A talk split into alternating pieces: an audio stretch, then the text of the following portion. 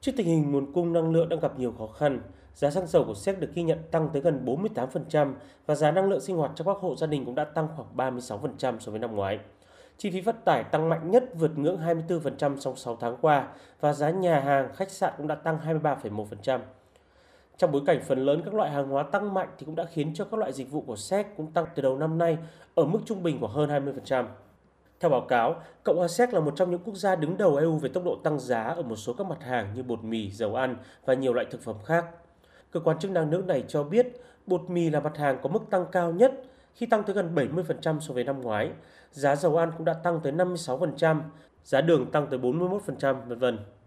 Theo Ngân hàng Trung ương Séc, lạm phát dự kiến sẽ tiếp tục tăng lên 17,8% trong tháng 7, nghĩa là tăng khoảng 0,6% so với tháng trước đó. Tuy nhiên với những biến động về giá cả hiện tại cũng như ảnh hưởng nặng nề từ cuộc xung đột ở Ukraine, mức lạm phát có thể sẽ chạm mốc gần 20% trong 3 tháng tới. Hiện tại, mức lạm phát ở Cộng hòa Séc và các quốc gia Baltic đang nằm trong nhóm cao nhất của Liên minh châu Âu.